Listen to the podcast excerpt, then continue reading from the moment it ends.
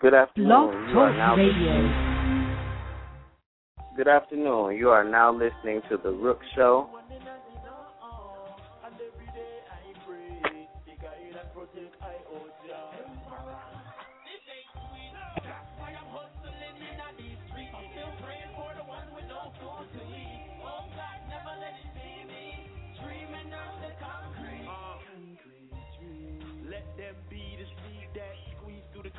The the concrete street. We sleep to the one that keeps peace. May you meet no defeat. Blow the heat on the beat. Yeah, they want to know. Sorrows and grief to the chief who deceives through the chief. May you sleep in the deep. Fire bomb your sleep to send your feet. No, no, no, no, it ain't sweet. That's why I'm hustling in these streets. I'm still praying for the ones with no food to eat. Oh, God, never let it be me. Dreaming on the concrete. Concrete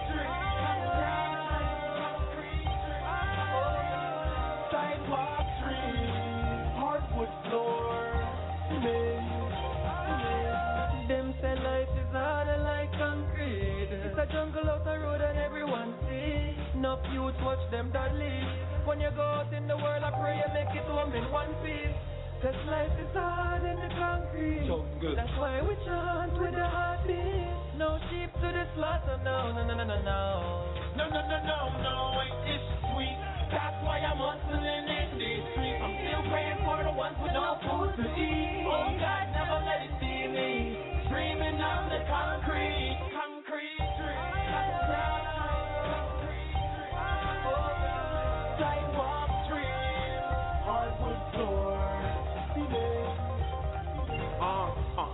dreamer never saw himself dreaming, but he caught himself leaving. So he brought himself deep into the eye, wide focused on the sky he's in. Slew a thousand demons, screaming, There will be no concrete destiny for me. God never let it be. No concrete destiny for me. Elohim.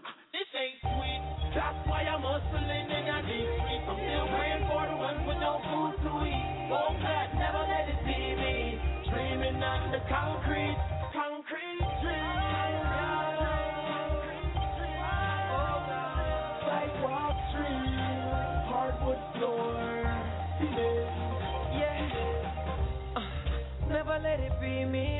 concrete dream, never will it be G. I'm on roots, stay firm like the evergreen trees. Powerful and positive, forever energy. See, check the television screen to the radio. Everything stream, we grind with the music, didn't get a thing free. We made the dream real, working, making CDs. This year get a sweet, and that's why I'm hustling in these streets. I'm still praying for the ones with no food to eat. Oh God, never let it be me. Dreaming on the concrete.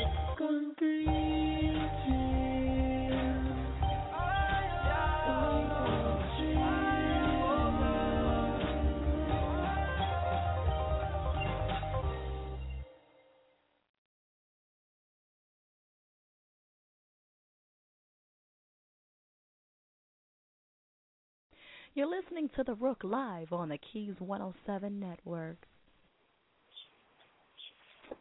Okay, good afternoon, everybody. Welcome to the Rook Show. We have our guest live on the line, Miss Tony Carter. Your mic is live.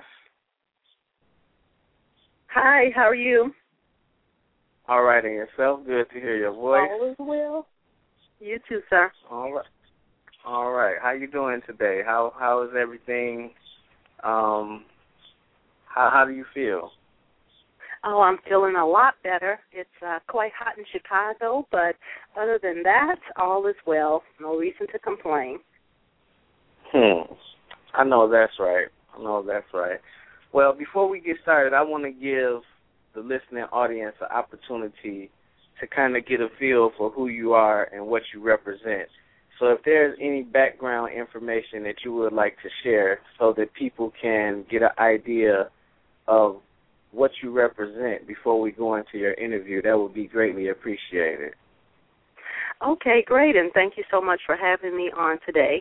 Hi, listening audience. I'm Tony L. Coleman Carter, and I'm the energetic culture, inclusion, and diversity subject matter expert and HR consultant for a global high tech company.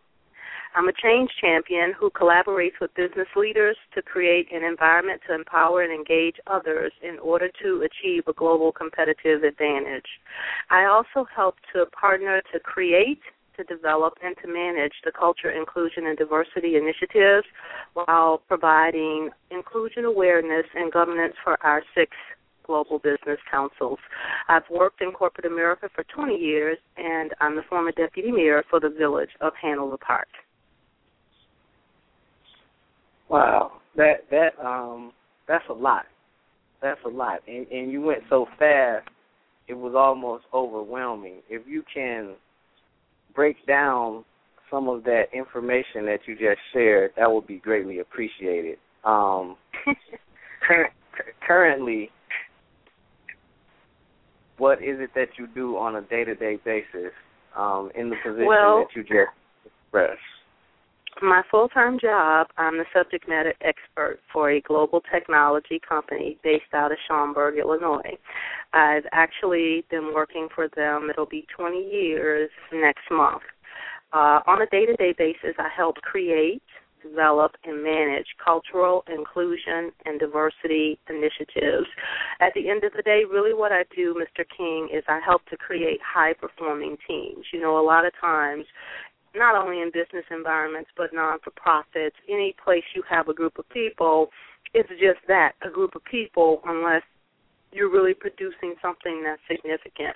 So the main reason why my position exists is to make sure that the teams that we create and continue to create are not just teams, they're not just groups, but they're high performing teams. Because you know, when you have a high performing team, you'll generally have innovation, creativity, and additional productivity. So Monday through Friday, pretty much that's what I do on a daily basis.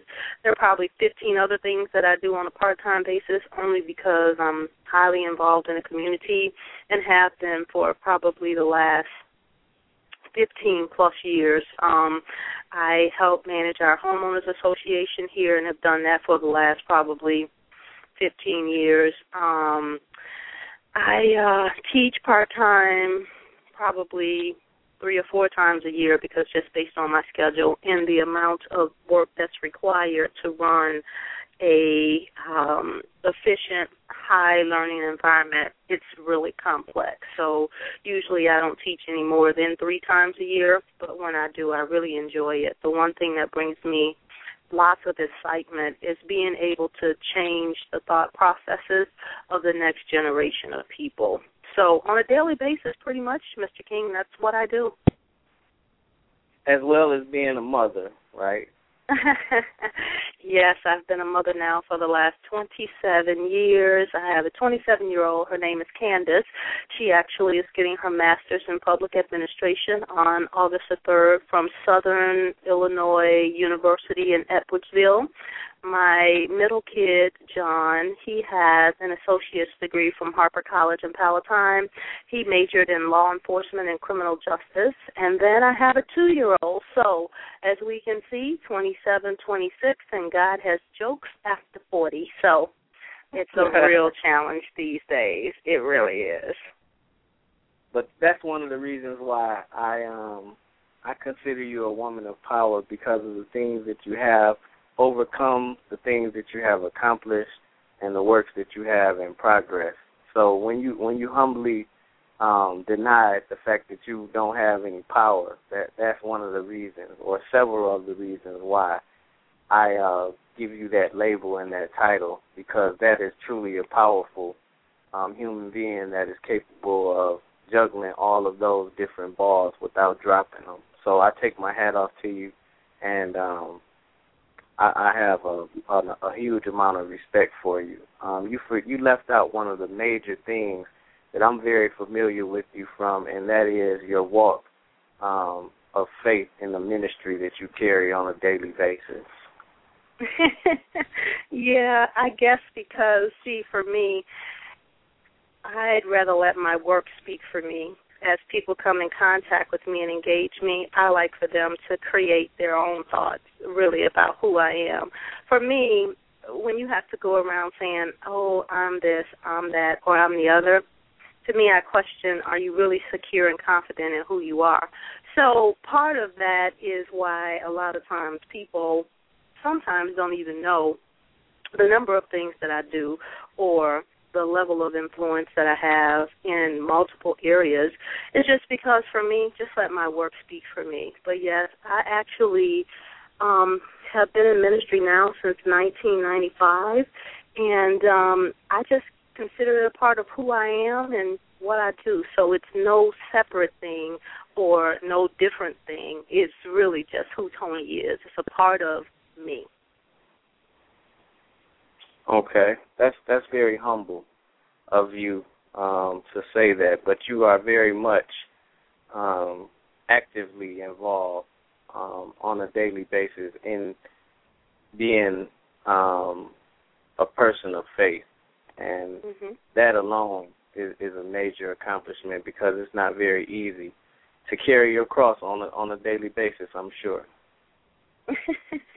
yeah, it's definitely difficult, uh, sometimes in more ways than one. But what I've learned over the 20 plus years that I've been walking with God is that there is nothing that He allows to come our way that He either hasn't prepared us for, is going to prepare us for, and most certainly is going to take us through. So to me, honestly, it's just another thing that I have to get done, and I really don't think much about it. I just do what I have to do. I guess that's probably the best way um, to sum me up in general is I just do what has to be done. Mhm. And especially doing what you do, I'm sure that that's a very um, high stress position that you hold um, at your job on a daily basis, and I'm sure you want to cuss people out at least two or three times a day. well, I think, you know, it's funny that you mentioned that because before I actually met God, I mean, I've been in church all my life for the most part because my maternal side is Catholic and so every week we went to church, so that's okay.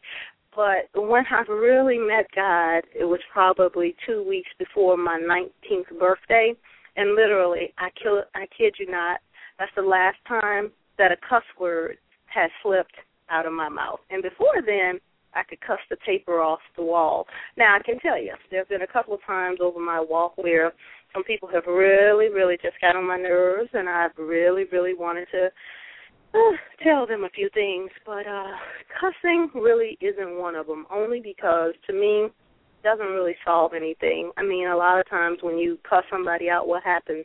You just excite more anger in them. You get more angrier tempers flare and then things happen that you don't want to. So yeah, I do get upset, I do get angry, but I always try to manage it in such a way whereas when people leave that they don't question who I am or who I'm supposed to be. Because you know that's the first thing they'll say is, mm, "Some Christian she's supposed to be." Hmm, that's interesting, pastor's wife, don't you think? So all those things always have to come into play whenever I'm out and about. The other thing, King, that helps me too is because I work for a large multinational, what a lot of people don't realize is when you go into these organizations, they have code of conducts and they have code of ethics. And so you really can't afford to behave one way in the work environment and another way outside the work environment. You really need to be consistent because if you who represent this company, even when you're not working, do something that damages their reputation or their image, that could cost you your very job. So a lot of times I think that people really don't think things through and that we really need to ask ourselves if what I'm getting involved in does it impact me in an hour, in a day, in a year, in five years, or in ten years. And if what you're involved in or what you're getting so upset about doesn't impact you in five or ten years, to me, King, it's not worth my time, effort, or energy. You have to really do something that's going to impact me in a negative way for me personally to get upset or to, you know, want to tell you something. Hmm. Okay. Okay. That's very interesting. So you have a book that you've written. You you left that out as well. There's so many things that we probably can add on to something every time I ask you a question um, concerning your comp- your accomplishments but you have this book that you have written. Mhm. When Trouble Finds You. Mhm. A very interesting title. How did you come up with that title? Well, you're right. It's an interesting title because when I started writing When Trouble Finds You, it was actually 12 years ago now. I knew at some point because I was a teen mother that I wanted to leave something that would guide young mothers to come behind me because what a lot of people may not realize is a lot of times teen mothers go through a lot. Um, you're ostracized at school, you have pressures at home, you're constantly being talked about in a negative way. Uh, people are always assessing you or saying what you're not going to do or now what you're not capable of doing. And really, if you bog down under the pressure, you could really find an excuse to go somewhere and do nothing with your life because you've done this thing, right? So I knew years ago that I needed to leave something that would encourage teen mothers to know that they could make it no matter what they've done in their life. So I kept writing and writing and writing and writing and writing, but never really creating something that I really wanted to present to the public. So a couple years ago, I think it was actually 2009, I was attending an event with our chief human resource officer. So I got there about 30 minutes before she was scheduled to speak, and the guy was closing out his lecture. At the end of it, he gave everyone who attended one of his books. And so I took it home and I read it and I said, Oh, wow, this is great. And this is exactly what I'd like to do with my book. So I called the organization who uh, helps him with his book, Roundtable Companies, and started discussions with them. And I told them at that point I wasn't really in a position to move forward, but I'd call them back when I was. And so that was two years later that I picked up the phone and I said, Hey, I'm ready to move forward. What's the steps? What's the process? What we need to do? So that's kind of how um, we started to see a shift. But at that time, I didn't realize it was a shift because I came in with a pre manuscript because I'd already been writing for so long. I came in with a title already, which was You Could Make It Too. But somehow during the process between the interviews and the continuation of the script, I told one of my friends one day, I said, you know what? I think this title that I've been carrying around for probably a decade at that point um, is too elementary for what we're creating. So I began to think of other names that could replace it because I just didn't think it was matching what was being created. So I came across a mm-hmm. couple, but it's it's really difficult because when you're when you're doing something of this magnitude, you want to create something that doesn't conflict with others, but something that's unique to you and to what you're trying to do. So I pondered a couple of names, and one that I really liked was When Life Happened. But when I did a Google search on it, it was already taken. Someone else had already had a book with that title, although it wouldn't have been exactly the same as mine. I just didn't want, you know, people to Google looking for me and then finding other people. And to me, that was just such a time waster, right? So I continued to ponder, and then the two names that stuck out with me was this particular one, When Trouble Finds You, and then the other one, which was What the Hell Happened. Because after chapters one through five were created and developed, and I really had the opportunity to go back and take a deep look at the manuscript and at my life, I just said to myself, oh my God, what happened here? What the hell happened actually? Because Hmm. how could you allow a kid to go through so much stuff before they're even 10 years old? And so I really began to ponder and think that instead of You Can Make It Too, the title of the book should have been What the Hell Happened.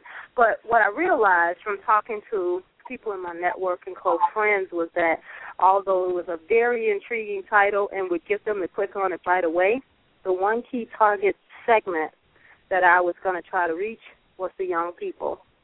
And I just didn't feel like the schools neither parents would get past a title like that. So at the Mhm. end of the day, that's how it got cut from the final selection process, and which is why today you see the book title When Trouble Finds You. And actually I think Mr. King it's it's a pretty befitting title because it's rhetorical. So, what do you do when trouble finds you? And I know sometimes people think, well, I'm all good. I've had a great life. But you know what? Sometimes things happen. And I tell people, even though you may have, you know, gotten to 20, 25, 30, 35, I guarantee you, if you keep on living in some form or fashion, trouble will find you. And a lot of times people think, well, trouble only finds people who gets in trouble. That's not always true because one of the most recent examples we have of that is the Boston Marathoners. What were they out there doing? They were out there simply mm. running a race for a good cause. And what happened? Trouble found them because you had people that were troubled themselves that came and caused havoc in their life. I mean, trouble has found them. And then think about the crash that happened last night, uh, Flight 214 on that flight team were two young people traveling to the U.S. for summer camp. Now they're gone because a pilot, from what we can tell now, and all the data isn't out, but did a miscalculation and didn't allow the autopilot uh, to guide him as he landed. Now we'll find out more about this in months to come. But at the end of the day, these two girls are gone, and their parents are left with grief and heartache and pain and probably a ton of questions because I know when my dad died at seven, you know, initially I was thinking, oh, I don't have a dad anymore, right? And all the times I think little girls, they grow up thinking, my daddy loves me. You know, if I don't mean anything else to anybody else in this world, I mean the world to my daddy. And I had become a daddy's girl. Now, although my mom and dad had separated a couple years before my seventh birthday, which was the last time I saw him about two weeks before I died, I just remembered standing outside and, you know, him preparing to leave and me, of course, not wanting him to go. But, you know, parents, they're so wise. He said, Well, your birthday's coming up in two weeks, tony What do you want? And so immediately my mind shifted from oh, I don't want daddy to leave to a bike. I really wanted a bike for my seventh birthday. So of course he told me he'd bring me that back in two weeks and I guess in my little seven year old mind I'm like, Okay, well I better hurry up and let him go because uh the quicker he goes then the quicker he comes back, right? So never realizing that two weeks later my dad would be gone. And immediately I would start having nightmares and bad dreams and just scary things because my dad would always just appear to me in these types of um you know visions and things would just leap out of my imagination it was it was such a scary and emotional and trying time for me and because my mom and my stepmom were so busy fighting over who was going to get the money and who was going to file the lawsuit and you know who was going to get the flag because my dad was a veteran. No one focused on us. So here i am with a bunch of emotions. I don't know how to express them. I don't know how to release them. And I'm just all torn up inside, and no one seems to care. And that begins my anger with God, with my dad, and with myself because at the time I didn't understand, and no one set me down to explain to me that although my dad was gone, it wasn't his choice. I mean, he went in the hospital to have his tonsils taken out, and they gave him the wrong anesthesia. So he never came out. So it wasn't like a dad who walks off and leaves his kids and never comes back for them. But in my mind, somehow, I was just mad at him because he left. He said he was coming back, and he never did. And now here I am all alone with no one to talk to me or to help me process through these feelings. So not only was I mad with my dad because he didn't come back, but then I became mad with God because how do you such a loving God, such a caring God, and you know we're only taught the good things about God when we go to Sunday school and Bible study, right? We never, for the most part, are taught about bad things happening to good people just because of the evil world that we live in. So I became mad at God for many, many years, and as I became a teenager, I began to rebel um on going to even church and at one point I lived across the street from our home church, and I would not set foot in it because I was so angry with God. I was so mad. I was just, oh, I can't even explain it, King. But what I do know is that someone had been paying attention to me, that they probably could have cut off a lot of pain, a lot of hurt, mm. and a lot of anger a lot sooner than mm. it got cut off. Mm. When you say if somebody was paying attention to you, what do you mean by that? Paying attention to what? I think parents should know their kids so well that when something's going on with them, they can detect it and pick it up. No one had that kind of relationship with me. No one. Hmm.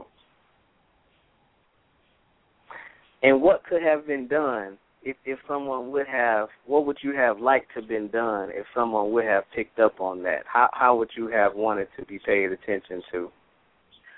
Well, I mean, think about it. If someone that you love notices, even if it's the smallest thing, that you're just having a bad day and they detect in your voice that something's wrong. They don't know what, but they know something's wrong with King. What what what generally happens if they say, you know what, Anthony, I've noticed that something's different about you today. Are you okay? Is everything okay? Immediately, even if you're not comfortable sharing with them what you may be struggling with at that point, in your heart, you crack at least a small smile because someone cared enough about you to notice that you were hurting and that you needed some kind of help or support. And I would say that men are probably a little different than women because women are generally created to be nurturers and we have such a sisterly bond and that's why I think when you see us we're like all up in each other's face. We're so happy to see each other if we haven't seen each other in a while. We're hugging, we're kissing and we're just catching up. I mean, I think that when people express that genuine, sincere care about who you are as a person, it can make a big difference in your life. And I think that's what could have happened to me. Initially, I would have been able to share with people that I was having nightmares, that I was dreaming weird things, that things were leaping out of my imagination. And I just think that would have, you know, prompted someone to get me into counseling so that someone could help me process these emotions. Hmm. Wow. So you don't think that the things that you went through was something that you had to go through in order for you to be the person that you are today. You feel as though those things could have been avoided and you would still be the same person or a different person than what you are today.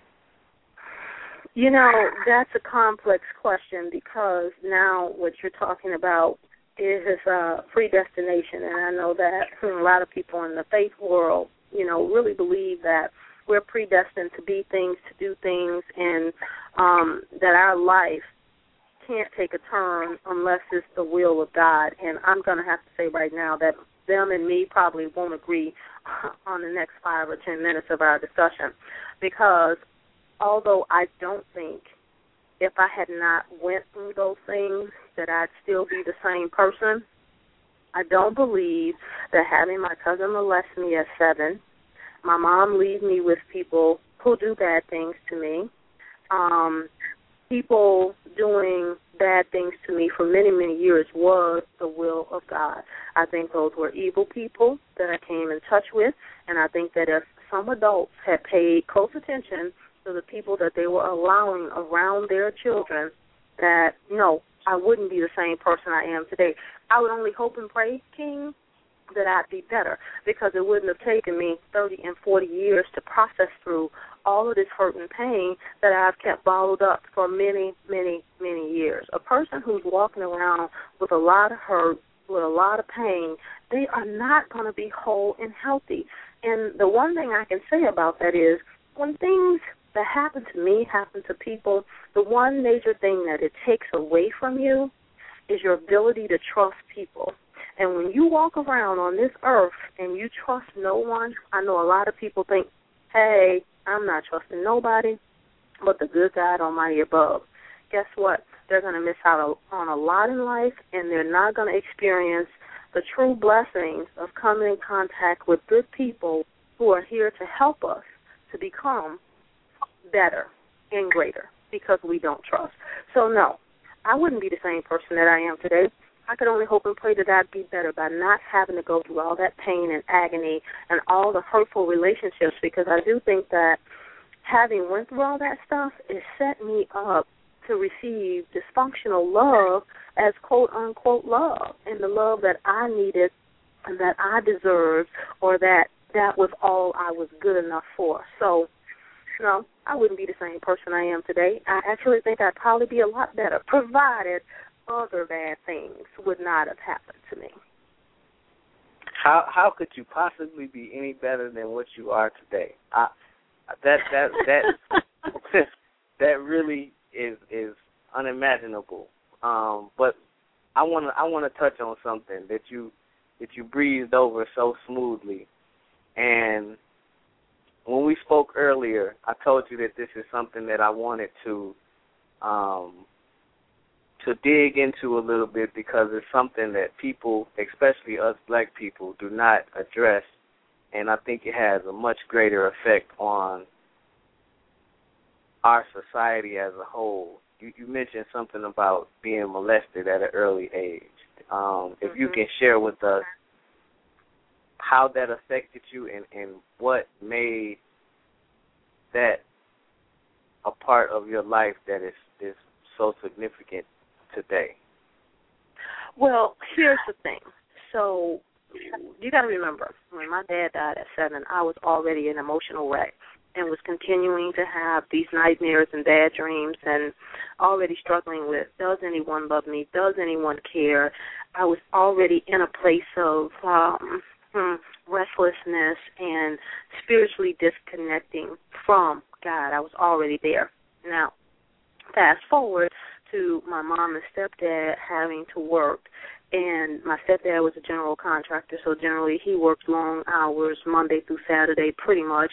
And my mom she was a um manager for mcdonald's so you know how those restaurant schedules are. They change all the time. She could work early one day late the next day all day.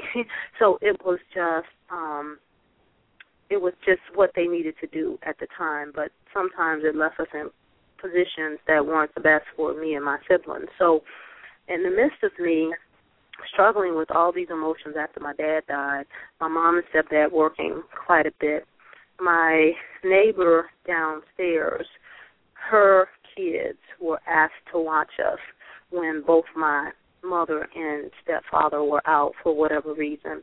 And it was during those times that they would fondle and play around and mess around and have us, you know, doing different things with them that wasn't appropriate for kids our age and really introducing things to us that I'm sure no parent in their right mind would want their kids to be introduced to at such an early age. So now you got that. Then you got the neighbors' kids downstairs, and there were three of them. So already I'm being introduced to um, same-sex relationships, right? From very early on because although Andre was a guy, Penny and Pam were both girls. Okay, so already that's been introduced into my life. Then fast forward to when the settlement does come Stop, through. stop, stop for a second. When you say same-sex relationships was entered in, entered into your life, what do you mean by that? Through direct contact or through um, Yes, yes, exposure? yes, Mm. yes, because um, and I talk about this in the book in chapters one or two. I can't remember exactly which chapter. It's probably two, where um the girls, um when Yeah. they would babysit us would yeah, would take us um in the closet, specifically me, and they would want us to rub on them and feel on them and do things that adult people do uh in the bed. And I'm pretty sure most parents would not want their kids in those types of environments. And so, yeah, so at an early age, you had the brother who was doing similar things, and then you had the girls. So very early on, I was introduced to same-sex relationships, and I'm just not sure that most parents would want that kind of activity going on with people that they quote unquote trust. They would probably never even believe that these things are happening to their kids outside of their presence. And Mm. you know, the one thing that they would do would be like, if you tell anybody, then we're going to beat you. You know, we're gonna, and you know they did. They were already hitting on us and punching us, and I, I just don't know. I know that parents need help, King. Don't get me wrong. Parents need help. We can't do it alone. We need to trust people, but there's got to be some kind of system with how we determine who it is we trust our most precious gifts with. I mean, I doubt that my mother ever thought that these kids were doing this kind of stuff. I'm not even sure that their mother knew what they were upstairs doing because the one thing about their mother, I always remember her being so nice and so sweet. But she had these bad kids. I tell you, they were just bad. Hmm. Hmm. So how did that affect you at that age? Because I'm assuming that this is something that you did not agree with. Well, I think for me at that age it was very confusing because I'm not sure a lot of parents are talking to their kids about sex at that age. I really can't remember anyone having a conversation with me as I grew about sex, period. So for the most part, for me, it was just very confusing because if you think about it, when I was born back in 1970s, they really didn't have any shows on that talked about alternative lifestyles or anything like that. Most of what you saw was the Brady Bunch couple and then Leave It to Beaver. And in those shows, you still saw the parents sleeping in separate beds for the most part. I think at some point the Brady Bunch, uh, mom and dad, you might have saw in the bed together at some point, but you knew in your mind that at least you thought relationships were pretty much between girls and boys, right? And so if you did like someone, it was probably someone who was opposite from you. So for me, it just became very confusing as to okay, what what really is a relationship or is there a real definition? So that's kind of immediately when I began to struggle with. Okay. Hmm. Not too sure about that- this, but I knew it wasn't right though. Hmm. Even when the boy was doing the wrong thing, I knew it wasn't right because see, the part of what I knew wasn't right with him was because he was so much older. You know? Mhm. Mhm. So that wasn't your only experience with being molested at an early age, and, and I greatly appreciate you being candid enough to share this um, with us and, and with the listening audience. If you need to take a break at any point in time, if it gets overwhelming, just let me know and we'll go to a commercial. Okay, I appreciate that. All right. Um, that wasn't your only exposure to being molested, though. Am, I- am I right? No, but those were the first, okay? And let me tell you something else too. Once your kids started getting introduced into some things that you may not want them to see, particularly at such an early age, you really have to start sitting down having conversations. And I don't know what the appropriate age is for these discussions because we know that kids all develop at a different level and at a different time. And so, whereas a kid might be ready to have a conversation about one thing at 12, they may not be ready for another conversation until 15. So, that's why the parent knowing their kid is so extremely important. The reason why I bring that up is because we went to um Catholic school in the Ninth Ward. I can't think of the name of it right now.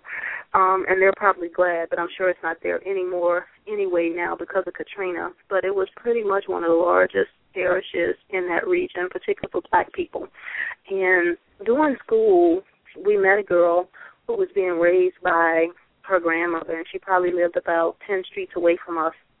But at some point, you know, she would come by our house and play, and we would go over to her house because if my mom or something couldn't get us on time, she only lived about two minutes away from the school, so it was a good place to make sure that your kids were safe um, until a parent was able to pick them up. But that little girl had already been hurt and introduced to sexual promiscuity at an early age because she started fondling on me at an early age. And I tell you, it was one day we were sitting in church because at the time in Catholic school, you went to church like once a week, okay? I don't remember what day we went, but it was a systematic ritual. And actually, one day in church, she had her coat over our lap and she was fondling me in church. And so, you know, I was sitting there looking and I didn't know what to do or what to say. But I was just so I, I can't even explain how I felt. But I mean, it's just parents have to be also sensitive about their kids, where they're at, and who they're allowing them to be around because you never know what's going on in some of these kids' places. And the one thing I know about me was as I had kids, and they'll tell you when we came to Illinois, we only had one cousin here, and his name was Mark. And I would not let them spend the night by anybody else's house. And Mark is one of the Hugheses, and they were instrumental people in my life all through from the time I actually was born on this earth until today. Mark decided to move to Texas probably about five years after we arrived in Illinois. Now, mind you, he talked us into coming to Illinois from Indiana because we were up in uh, South Bend. Well, it's so funny because my oldest kid, we were sitting there, Mark and his family came by to say goodbye to us, and we're all crying.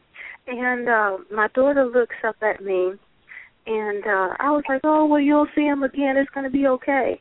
She said, "Mama, I'm crying because now I ain't got nobody else house that I can go sleep at." I was cracking up. She made me laugh at that point because she realized by them moving to Texas that she wasn't getting out of her mom's sight anymore. That was it for her to spend the night at anyone's house. And I tell you, me and my kids, my older two, we went around and around and around about that all of their childhood, about why I wouldn't let them stay the night at nobody else's house, and and the whole time they were young, there was probably one girl who stayed the night over our house with Candace and one boy in their entire childhood. And get this, um, when my daughter read my book earlier this year, she finally understood, which again, King, I probably should have sat down and had a conversation with her about why I didn't let people stay at our house and why I didn't want them staying at other people's houses. But I just think I was just real too embarrassed to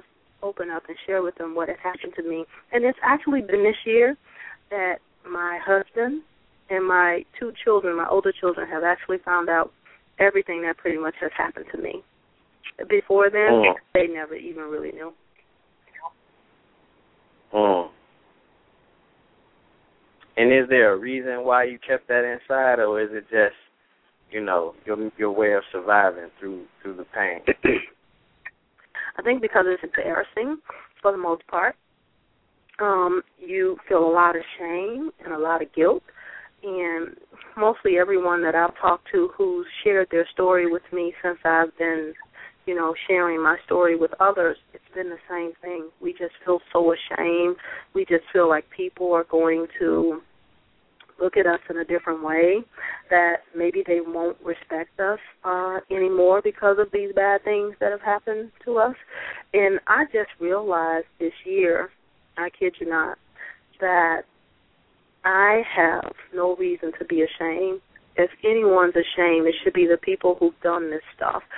I didn't do anything, and particularly when my cousin molested me, he came and woke me out of my sleep. The only thing I had done that night was went to bed like my mother told me. But somehow, in my little mind, it was all twisted to it was something I had done. And I just don't know as parents how we can make sure that our kids feel comfortable coming to tell us this stuff because King, if you think about it, most black people, and I know our audience is multicultural, and I'm grateful for that because the one thing I've learned through doing research is that the sexual molestation of children, it knows no race, it knows no gender. It impacts girls and boys of all races and nationalities, okay?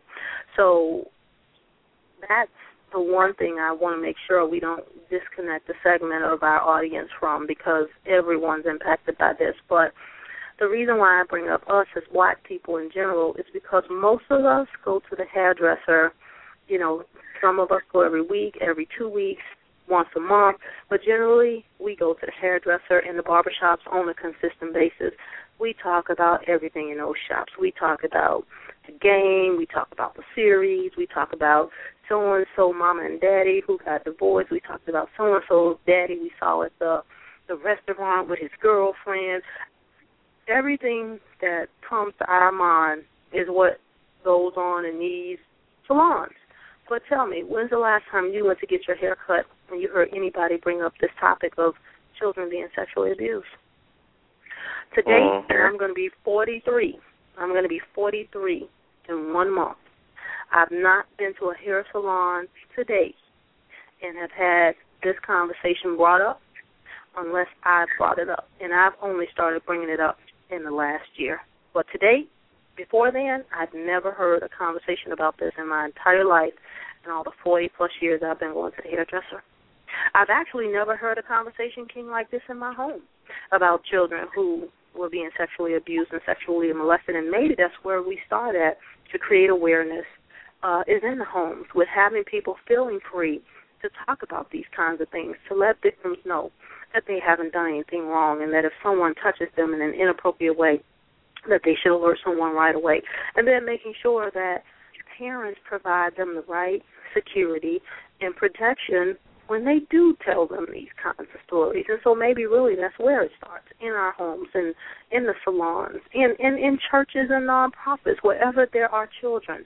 We need to start opening up these conversations so that they can feel free to talk about it.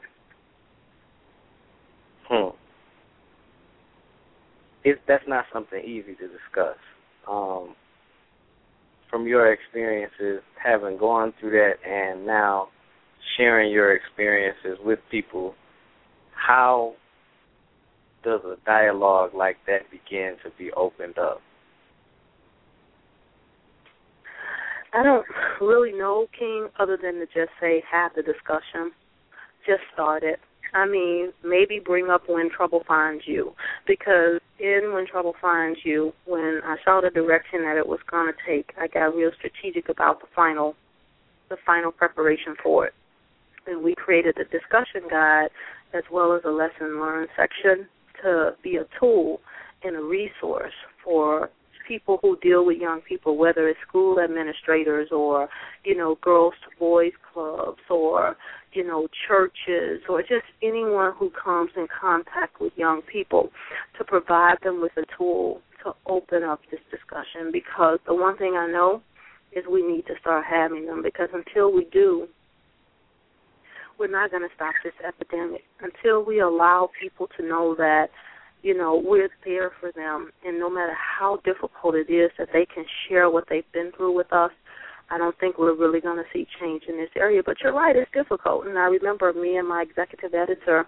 we probably had like three heated sessions over this very thing because she kept trying to push me into an area that I was very resistant in going to. And initially, when she started to ask me about this part of my life, I answer her question, and then I'd say, "Well, but we're not talking about that. but we're not putting that in the book."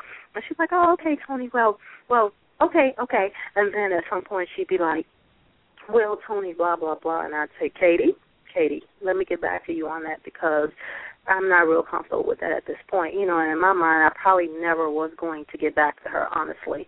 But she continued to bring these kinds of discussions up until one day, you know, we just came to a head-on discussion, and she said, Tony, listen, I understand this is kind of difficult for you, and I'm paraphrasing what she said. She said, but the audience is going to detect that you're not being authentic with them they're going to detect that you're holding back something from them.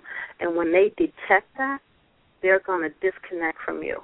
So if you want to make sure that this book has the impact that you've been talking about it having, you're going to need to be really authentic and get real comfortable with what has happened to you in your life. And pretty much when she said it to me, I, I still didn't want to hear that, but I left away from that discussion with, okay, do I want to do I want to provide a tool that's going to be really helpful and help change lives, or do I really just want to provide a tool that's not going to do anything? It'll just be another book, another story, but it really doesn't have the impact that it could. So that's eventually how I was able to get past those points of discontentment and um you know, feeling very uncomfortable with talking about any of this. But I'm gonna tell you, King, it took months. It took months and months and months and months, and I still really wasn't ready to let go. And I'm gonna tell you something. It became easier for me when two things happened. One was when my team, we were talking about, you know, how we were feeling about um, where the manuscript was going, and at some point, the publisher he was on a call to say, he said, well, Tony, how are you feeling? And I just began to tell him that I was extremely uncomfortable. I'm a corporate employee. I got to go to work the next day after this book is released. What are my colleagues going to think about me? What are people going to think about me? Um, and so he said, you know, Tony, maybe what you should do is um, have a conversation with several of your colleagues at work and just get their feedback for what you're saying. Just just talk to them. And so, of course, I did, and I uh, made an appointment. Actually, I got on the phone and called our chief human resource officer's uh, administrator, and I said, "Hey, this is what's going on, and I need to talk to her." Blah blah blah. And she was like, "Well, she's not here, but if you say it's important." And uh it's personal. I'm sure she'll make time to meet with you. Let me track her down and let me tell you where to go. So sure enough, she did, and I'm gonna tell you, that's probably the only reason why I was able to have that conversation with her was because Corey put me in a spot to agree to do something that I really didn't want to do.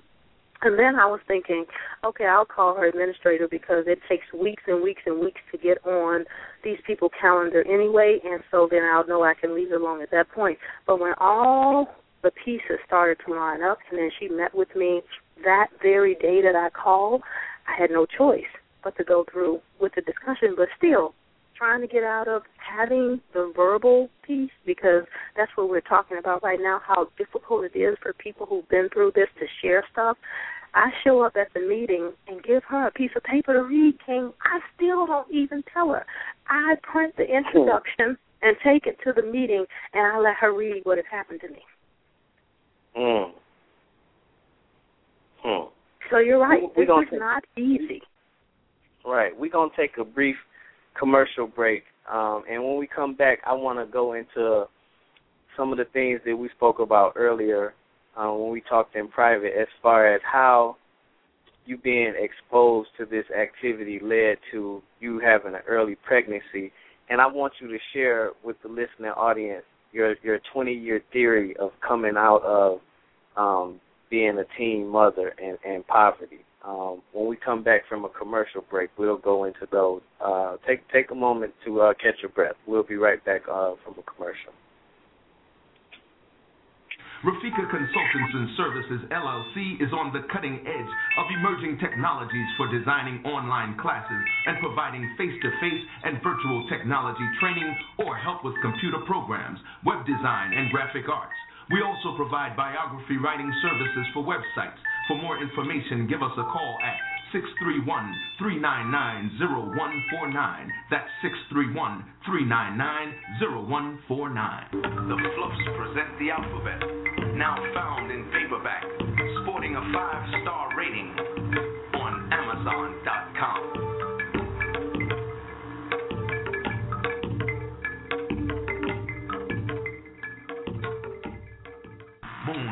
107, fashions and gifts that bring out the best in you.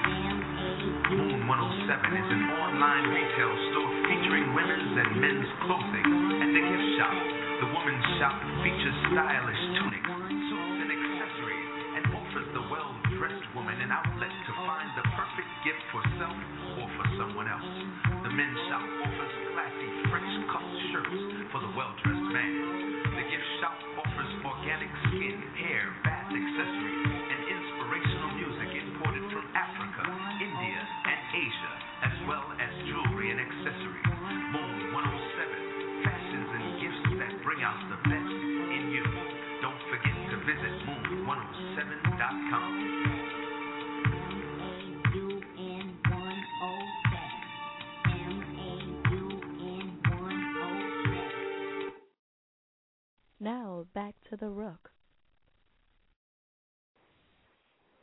Okay, thank you guys for listening.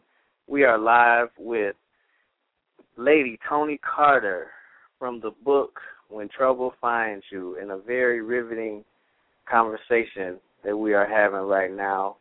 Um, Miss Carter, are you there? Yes, I am. Okay.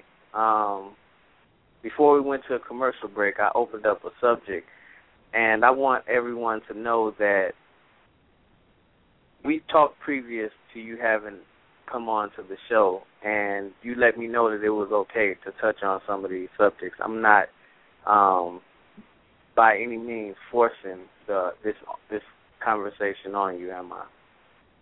Oh no, not at all. I want to help some people. Okay, okay. So if if you can touch on some of the things that you share with me about teen pregnancy and those issues, I would greatly appreciate that.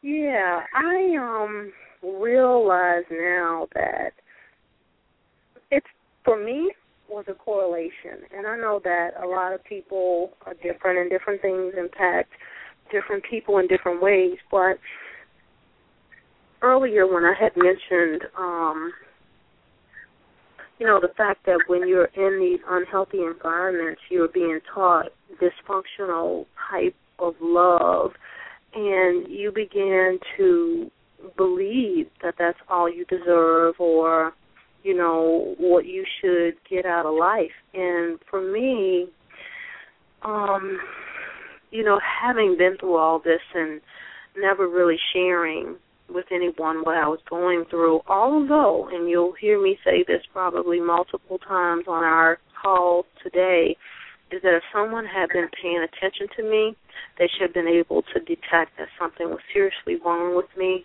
and would have gotten me the help that I needed. So, because no one was paying attention to me, um, and all these bad things that happened to me, the, of course, when the first guy comes along and tells you how much he loves you and all this kind of stuff, you know, it tends to send girls over their head. I don't know why we become so attached to those magical words, I love you. I don't know, maybe it's just the way we're made or or cut to just need someone to just love us, to value us, and to appreciate us. So I um got involved with this young man who actually, you know, had been having conversations with me about sex for a long time. And um when the right opportunity presented uh, presented itself then you know um the wrong thing happened and out of it my oldest was born.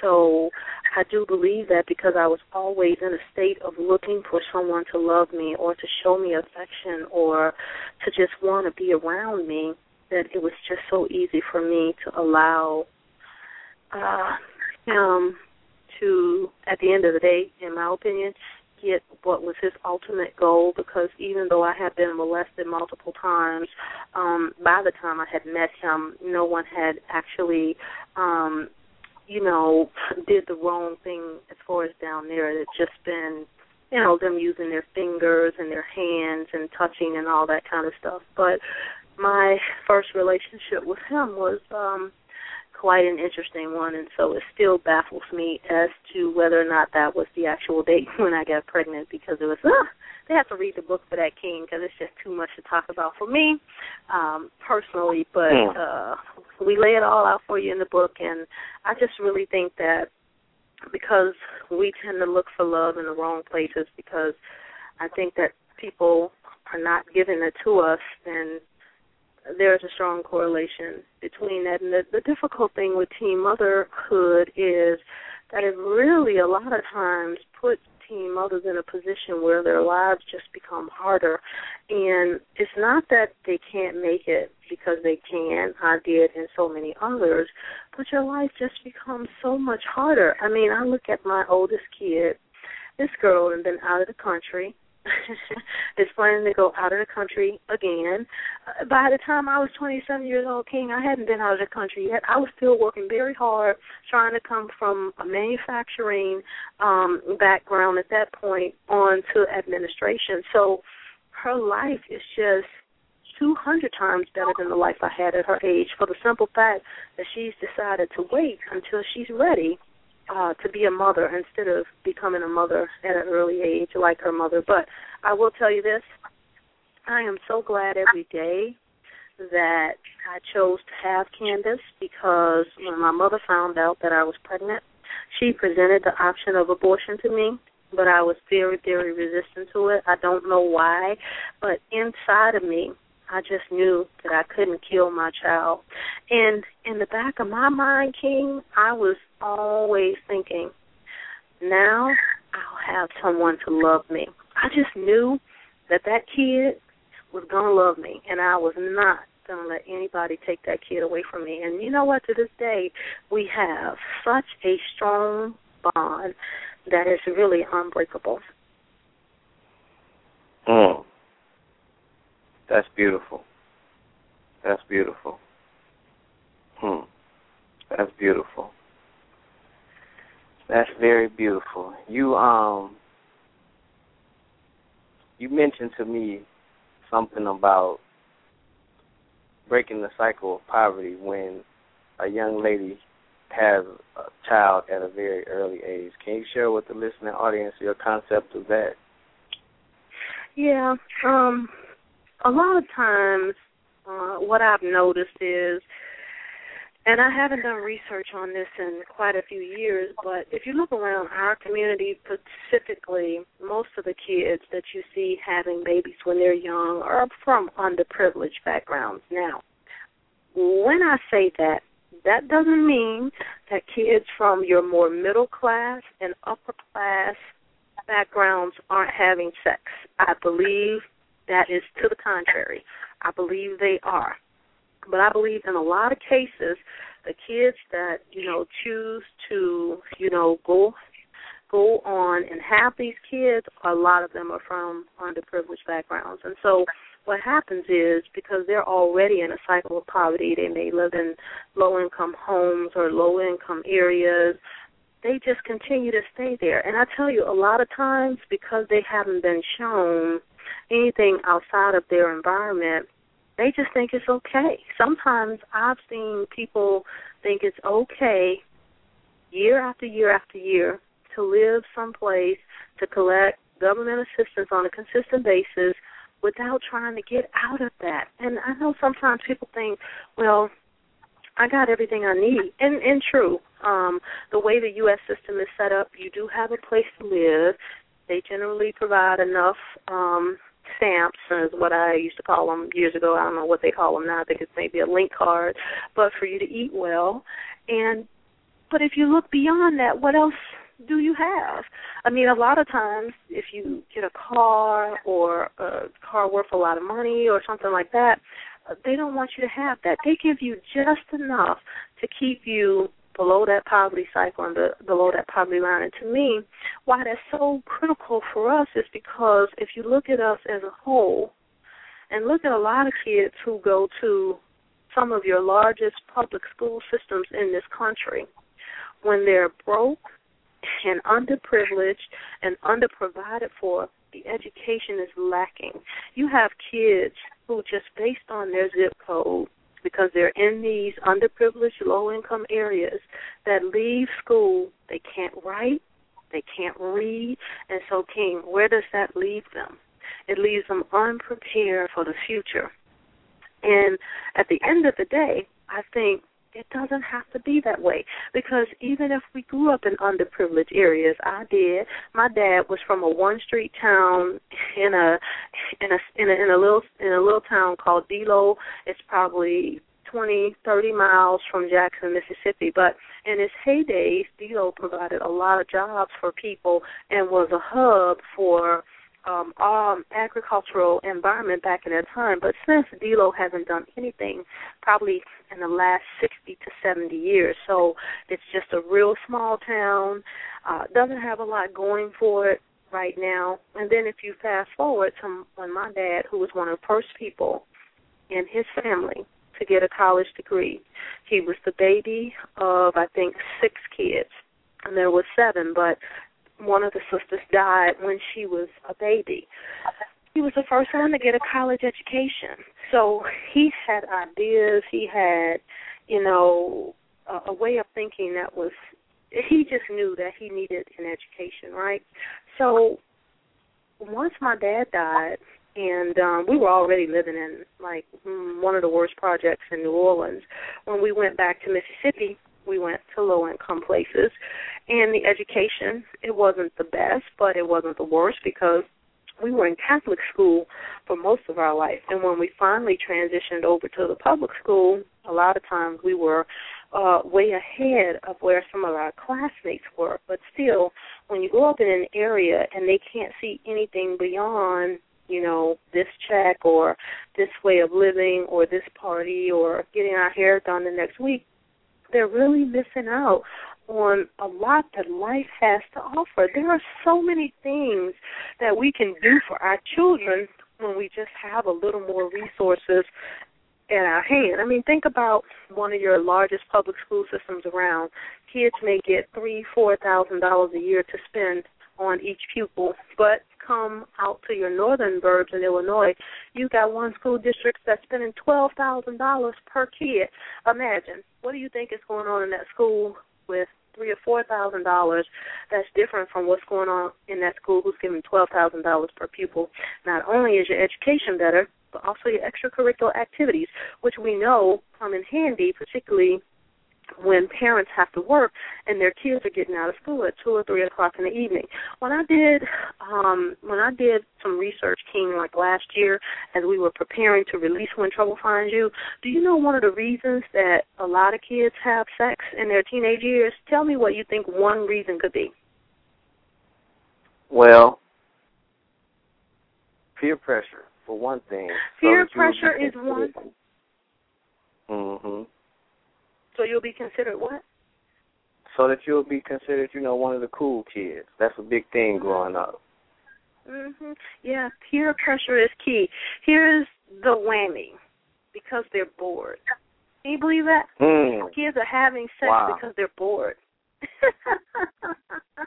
and they're bored. So they're home it's nothing to do because a person may live in an underprivileged area. There's no football camp. There's no after school track. There's no after school gymnastics. No, it's go home and you have to stay in that house until your mother comes and make sure if someone knocks on the door that you don't answer. So, I mean, how many of us as kids um how many of us listened to that? No, we let our friends came over, and when we knew it was time for our parents to come home, what did we do? We say, "Oh, our parent might be home now." My mom came and went as she wanted, so we always had to be on the lookout.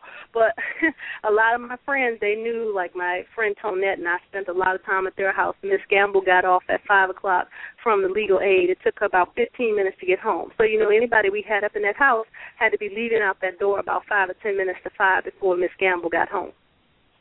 So nobody uh-huh. listens to that. When you have kids that, you know, are at home by themselves and they're latchkey, hmm, I think it's one of the worst things we can do as parents. But I know sometimes we just don't have enough money to put them someplace where someone can watch us, which is why I do advocate for finding people that we can trust and people that trust us so we can trade off and leaving our kids in safe places so that they're not home unattended to doing the wrong things because they're bored. Mhm. Be, before we go into some of the other topics, I want to ask you um, because we mentioned earlier about having a conversation with our youth about um, premature sexual activity. What are some of the signs that you can that, that we can look for to to see if our kids have been tampered with in that manner?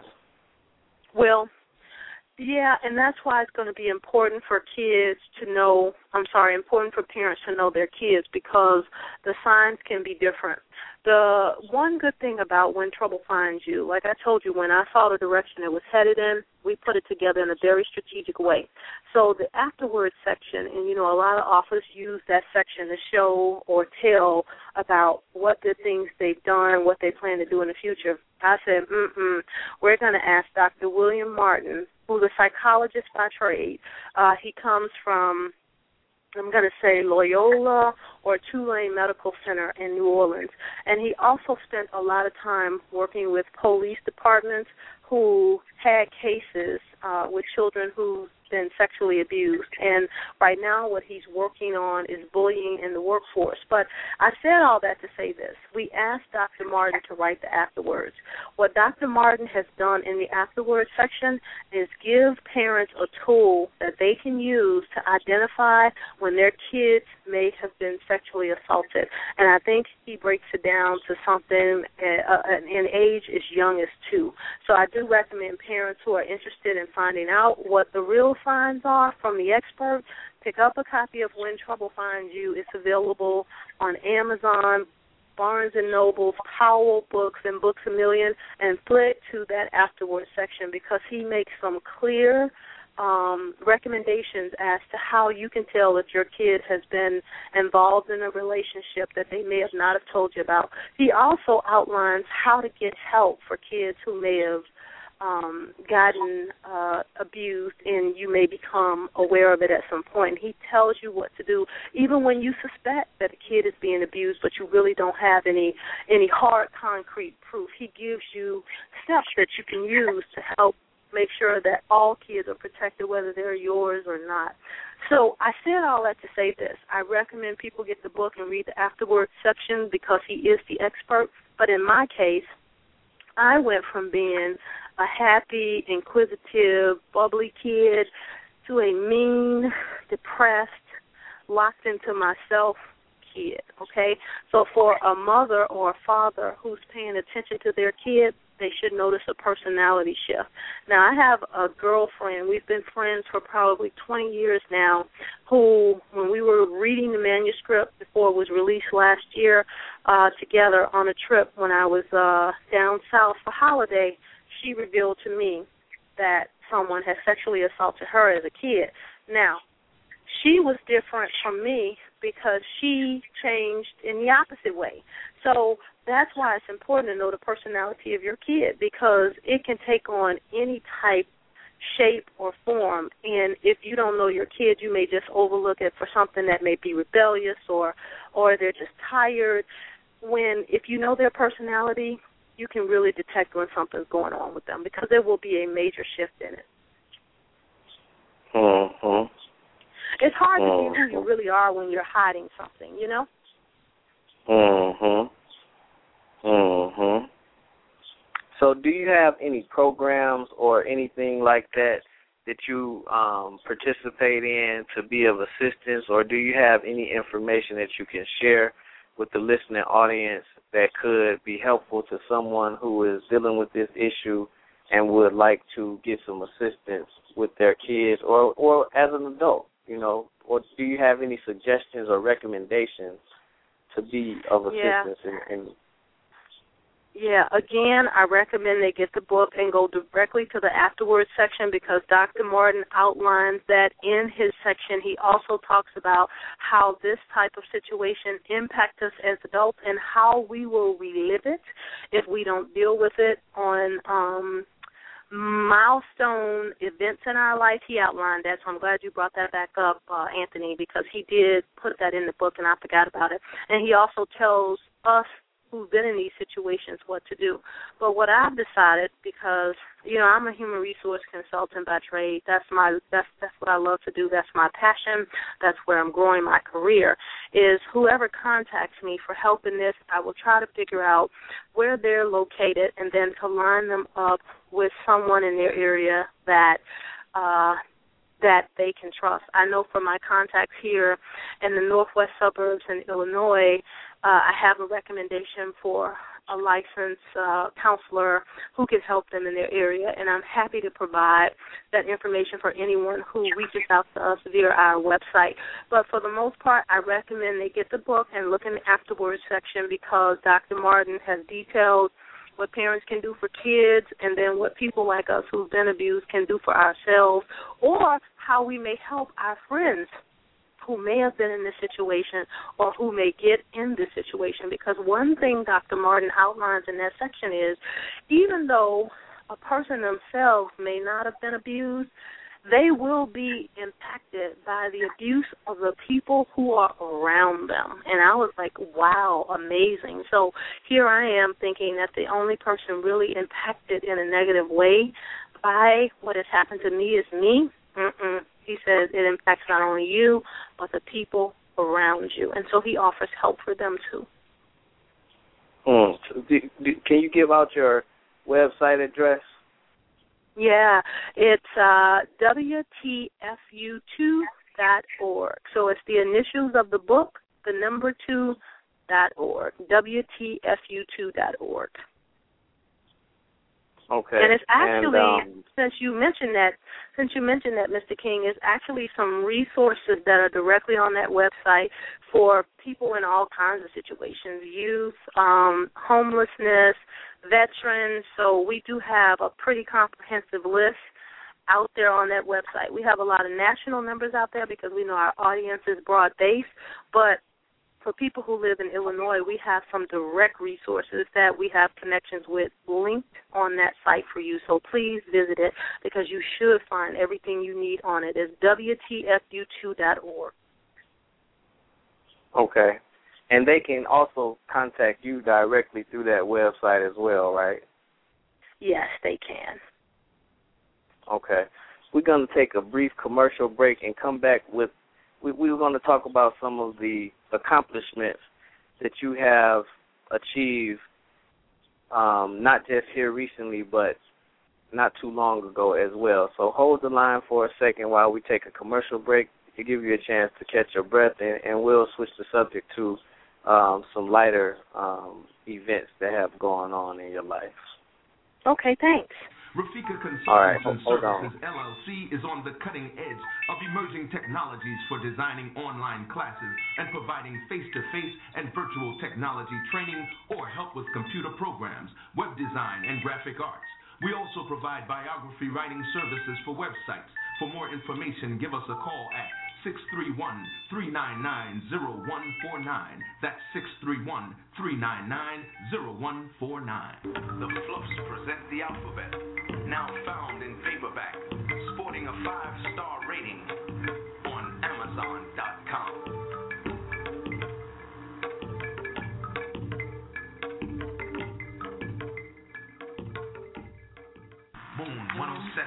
fashions and gifts that bring out the best in you. Moon 107 is an online retail store featuring women's and men's clothing and the gift shop. The woman's shop features stylish tunics, suits, and accessories and offers the well-dressed woman an outlet to find the perfect gift for self or for someone else. The men's shop offers classy French cut shirts for the well-dressed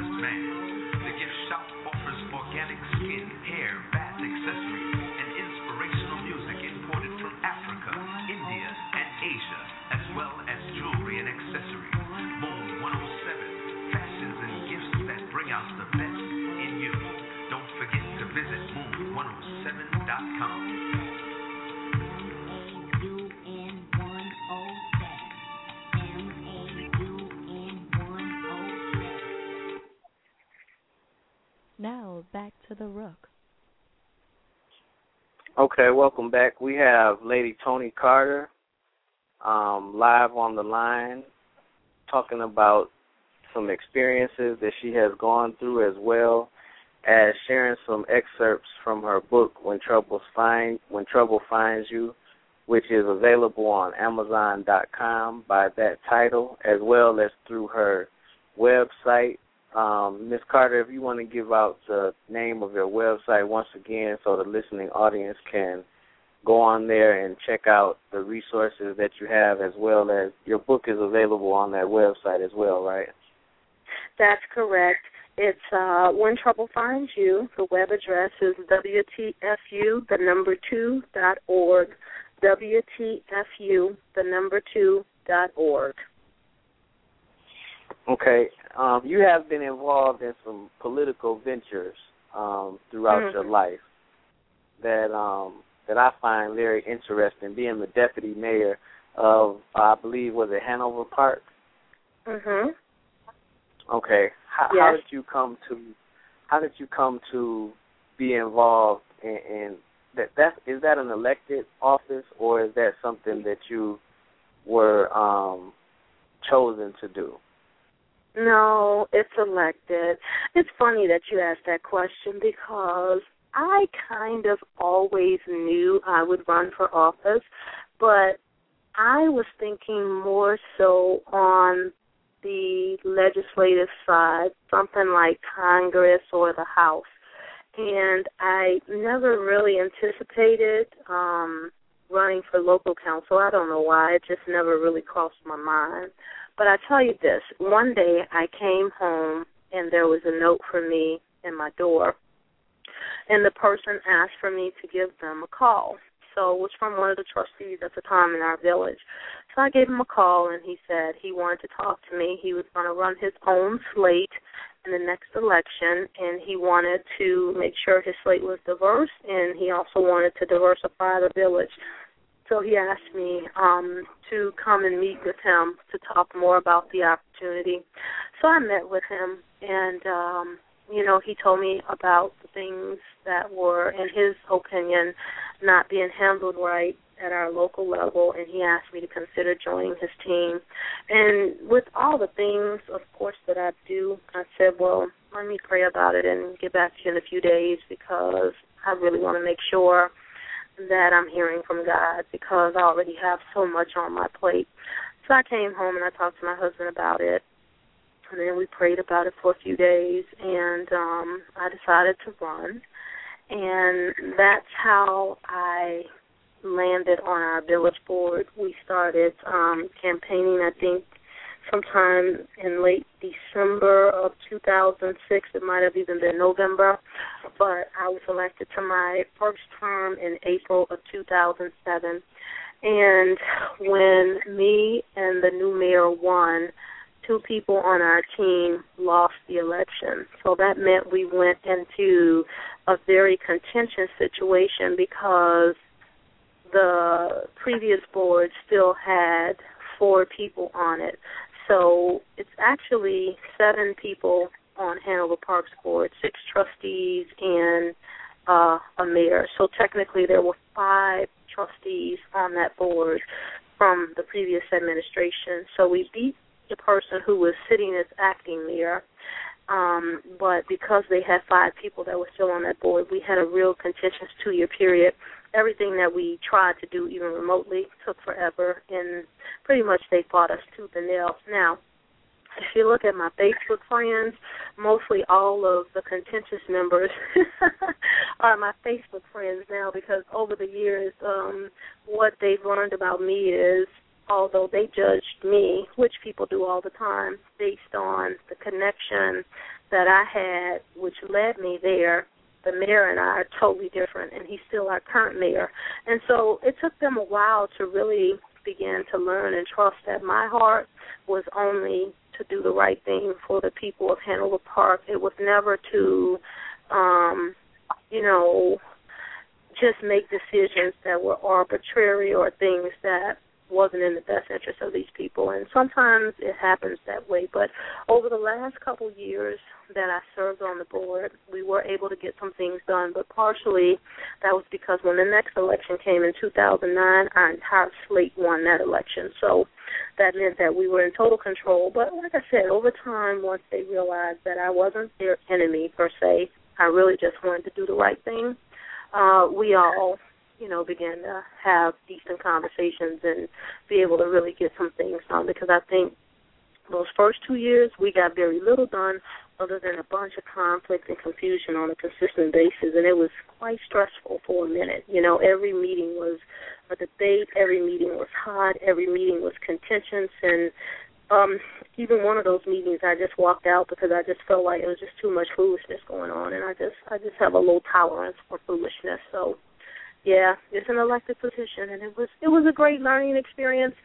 Um, don't know what I'm to do in the next coming years. I was anticipating challenging the mayor in the 20 yeah, this election had just passed in 2013, but so many other things were going on in my life at the time, particularly now with a 2-year-old. It just wasn't just wasn't the the the best thing for my family at this point. So we'll see where life takes me in the future with politics. Mhm. Um, what type of responsibilities does a deputy mayor hold? Well, initially I had all the same responsibilities that I had as a trustee, which was that of a policymaker and a legislator. Um, all of the board, um, not the board, all of the, the senior managers in the village reported to us. So the um, village manager had about 10 people on his staff. So pretty much we were responsible for all the legislative pieces in regards to that. We created the strategy. They go out and they implement it. Uh, we managed the budget, which I think is about 36 billion or sorry, 36 million dollars. Hanover Park really is set up financially well, and that's not due to my administration or the administration now, but for many many years, probably like 25 when other villages were probably spending when they should have been saving the administrative teams that we had in place at that point were really good about saving. So we've always been in a good financial position. And even when other villages started laying off in 2008 because of the crisis, we didn't lay off. We we only laid off after the 2009 election, and that was because we wanted to remove some people from administration who we didn't feel could go in the direction that we were going to take it in. So um, you you mentioned that you guys have a town manager. That means that Hanover Park is unincorporated. No, we're we're a corporated village. We weren't for many years, um, but yeah, we've been we're a corporation, so we've been incorporated for many years now. Yes, we are. We just have a weak form of uh, mayoral presence and a strong management presence. Mm. Okay, so they have both a manager, a, a town manager, as well as a mayor. Yeah, we have a village manager. So Chicago is a good example of a strong mayoral form of leadership. They have a different type structure. It escapes me right now, but we're a weak form of mayor structure, which means that um, whereas Rahm Emanuel probably has a lot more. Mm, mm, Mm, it's just run different, King. Don't make me tell you the differences right now because it escapes me. But they have a strong form of mayoral government. We have a weak form. So we literally go into Village Hall probably twice a month on the first and third Thursdays. Now, because we do other stuff out in the community, working with people, we have all these committees. On average, most of us are there at least once a week for the most part. But like in the city of Chicago, Rahm Emanuel is there every day. Now, I'm there currently because he retired probably within the second year of our term. He's probably there a little more now than most of the other trustees because most of them work. But for the most part, we have um administrators and people in the village who we tell them what we want done, what we want to happen, and they go out and they do it for us. So they actually do the work. Okay. Okay. Okay. So that that's a pretty powerful position to be in, especially as a female and especially being in the northwest suburbs of Illinois. Um, that that that was a very empowering um, position for you to have. Going through the things that you went through in your youth, how did you activate? And, and I'm I'm playing on words from one of the chapters in your book that just it, I just it just came to me. How did you activate the power within yourself to be able to make such a, a drastic transition? well, here's the thing that most people may not realize. For me, it wasn't really a drastic transition. It was me changing over time, right? And I think that um the first change came when I moved into this association and started to experience fines and different things like that because of you know, me being vocal or questioning their authority on certain things. So that was the start for me. And when I first ran for um board of directors in this in this association, oh man, it was a very contentious um race and at the time the board was all male and they were all Caucasian. So we didn't have one person of color and no women on this board. So a lot of the decisions they made were very hard and drastic in nature. So imagine when I started questioning some of their um, antics, how it escalated for me. So I think that was the beginning of a shaping of the new me, of a person who was coming out and learning her own self and learning her own voice.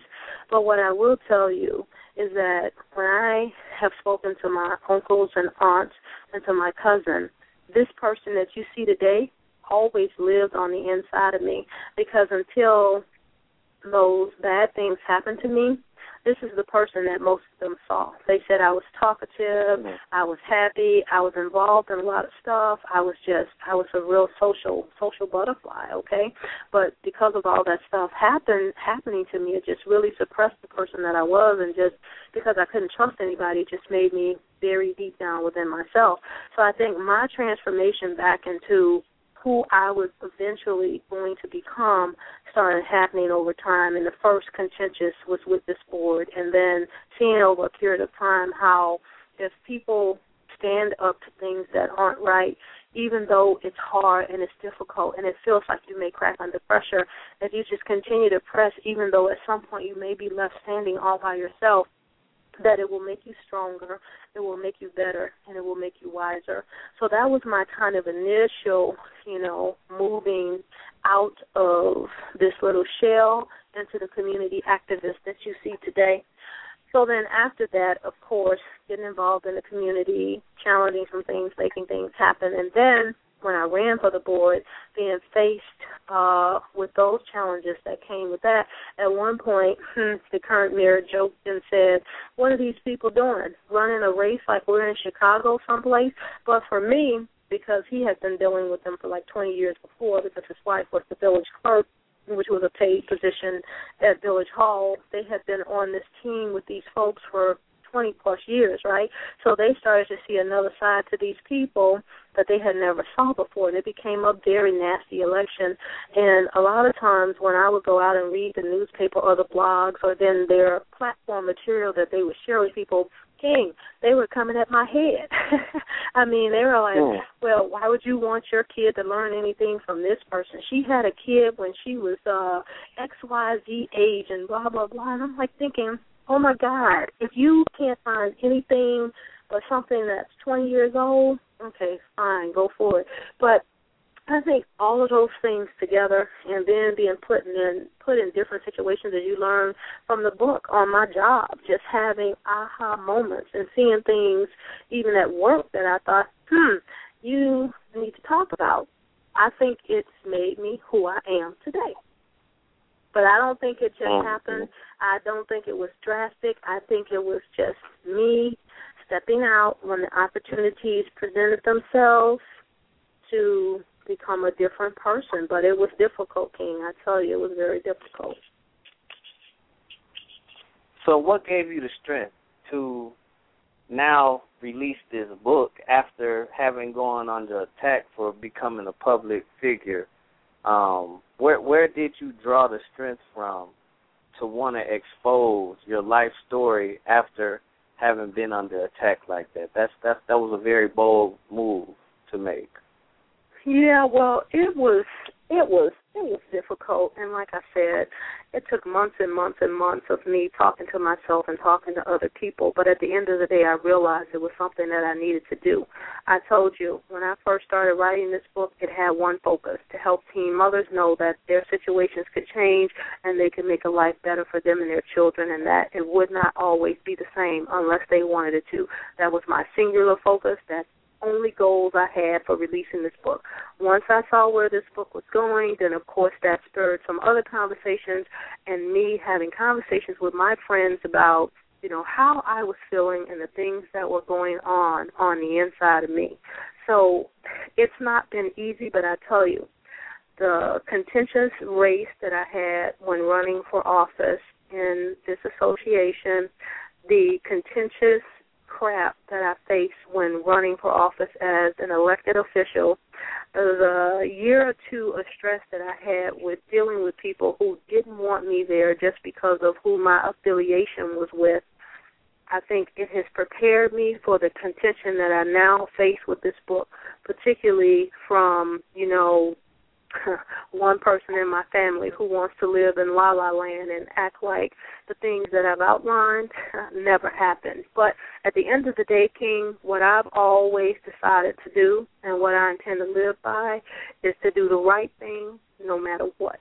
And as long as I can do the right thing and go to sleep every night, I'm happy. And those are the only simple goals I have is to always do the right thing. And what I've learned through releasing these books or releasing this book is a lot of people have been helped. You wouldn't imagine how many notes I've gotten from people who've gone through things. I mean, when it first became public, I received a note. Well, actually, when I was on tour in Mississippi before it went public, one of my little sister's friends got a hold of a manuscript, and they sent me a note immediately. And they talked about how, as they read this manuscript, how they rocked and cried, and they used like six other adjectives, whereas they felt like my story was so similar to theirs. But at the end of the day, by them reading this story, they got the strength and the courage to get back up and try again.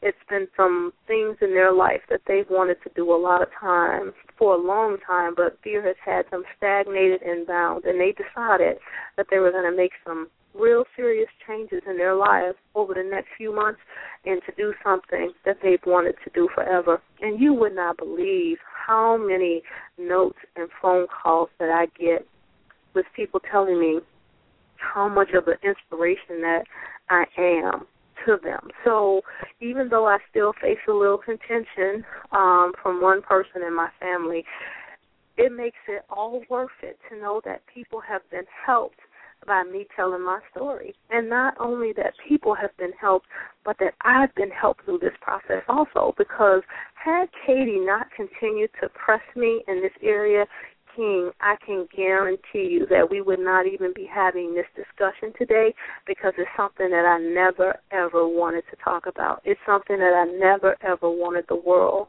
to know had happened to me. Hmm. Well, I I thank you very much for sharing these experiences with us today. I know for a fact that someone has been helped throughout the process of this conversation, and the archives will be there so that many more people can be helped. How do you go about doing book signings and things like that? If someone was interested in, um, because I'm getting several different text messages and inboxes on Facebook asking me questions for you. If someone was interested in doing a, a book signing with you or for you, how would that how would that work? How does that go about? Well, they have a couple of ways that they can reach me. Uh, they can go to my website. They can fill out a form there. It'll connect them directly to me. Or they can send me an email to Trustee Carter at yahoo.com, and in turn, what I'll do is I'll send it to the communications team that's responsible for their area of work. What I've done is I have three communications teams that are on my team. The number one communications person is 2020 Communications out of Chicago. The president is Glenn Murray, and he handles a lot of my engagements, particularly for nonprofits and churches and then small businesses. Roundtable Companies, the company that published this book, I am a part of their Speakers Bureau. I recommend that business people use them uh, strictly as their area for connection only because of the cost and everything that's associated uh, with going that route. For people who may just be church or ministry related, they can contact ND Enterprises out of Houston, Texas. Uh, and Chanel Douglas is the chairman and uh, owner, and she schedules all of my ministry and uh, church related activities for me. But if they want a simple version, they can just go to the website, fill out a form. But what I do recommend is if someone does not get back to them within 24 hours, to go ahead and send me another follow up email because sometimes what I'm noticing is depending on where uh, things are coming from, sometimes they're going into junk mail or my team is not receiving them. And I want to make sure that everyone who wants me to um, be at their event or to support them in some way that we can get that done for them. So again, my communications teams are as follows. 2020 out of Chicago, Glenn Murray. He's the head of that organization, and he handles a lot of my engagements in regards to nonprofits, small businesses, ministries. Please contact them. They will make sure everything happens for you. Uh, Roundtable Publishing, people who have medium and large size businesses, please contact them because a lot of times what comes with that is formal contracts, blah, blah, blah, blah, blah. Roundtable Companies is the place for you. Corey Michael Blake is the publisher and CEO there. For churches and nonprofits, I recommend you contact ND Enterprises out of Houston, Texas. Chanel Douglas is the CEO there, and she handles churches and ministries for me. At the end of the day, if you don't get a response back from my communications team within 24 hours, please send me a direct email to Trustee Carter, T R U S T E E Carter at yahoo.com because if you have a need for me to be at your next event, I'd be honored and humbled to come. But I need to make sure that we receive your request in a timely fashion. And I usually that's, that's schedule good. four weeks out. Mhm. That's that's good information. And do you are those um, contacts also available for you to do public speaking events and things of that nature? Yes, yes. Okay. And so all three of them handle the segments that I told you, and they can take care of all of that. But like I said, if for some reason people are not getting their stuff answered like they want, just to contact me directly, and I'll make sure it gets to the right person on my team to help. There's no problem at all. Okay, as we as we wind down the interview, I told you that the time goes much quicker than we imagined it would go. I haven't nearly covered as much ground as I would have liked to have, to cover with you. But one of the things that I would like to get out is what does it take to get a book from in your head, the thoughts in your head, to actually uh, public published like like you have right now on Amazon.com. Well, I think what I'd recommend is to hire an expert. because as we mm. talked earlier, I was writing for 10 plus years. When Trouble Finds You was just released in May, May 27th of this year. But I had been writing that book for over 12 years at this point. The first title with the manuscript I have on You Can Make It Too is back in 2000. But what I can tell you is if you hire an expert, they will help make sure that you don't miss any of the critical key comp- components when you're releasing your information to the market. What I've also learned is a lot of times these publishing companies, they can tell when a manuscript is something that's been self-published and released by someone just because the quality isn't generally as high as it needs to be. And what I would recommend is if you don't have the skills and expertise behind you to do something like this, to call in the expert because at the end of the day, it will save you a lot of time, effort, and energy. And I'm happy uh, with what we've created, but what I can tell you is that it would not have been this great without me bringing in an expert creative team to help me complete this. Even if you look at the cover on When Trouble Finds You versus the cover that I had designed myself on You Can Make It Too, you can tell that professionals who are in the second version versus the first. So I recommend that they hire someone. The other thing that Katie did for me, who's my executive editor, is during the interviewing process, she really asked the difficult and tough questions, and she really made you think about what it is you were trying to do, what was your purpose behind it, and what outcome did you want from it. And so from this, we created an outline that was probably four or five pages long. In this outline, we went chapter by chapter of the things that we thought we would cover in each chapter, and we made sure that they tied and they flowed the way that they should have. And by her doing that, now things changed, particularly for me, because when we got finished with chapter one and chapter two, I realized that I had left out a key component of one of the transitions that I had made in my life. So then we had to go back and recraft and restructure uh, portions of chapter one and portions of chapter two. But had I not had the experts available to me, the product that you probably would have seen, Anthony, would be very different from what you see today. And I can only tell you that from my experience.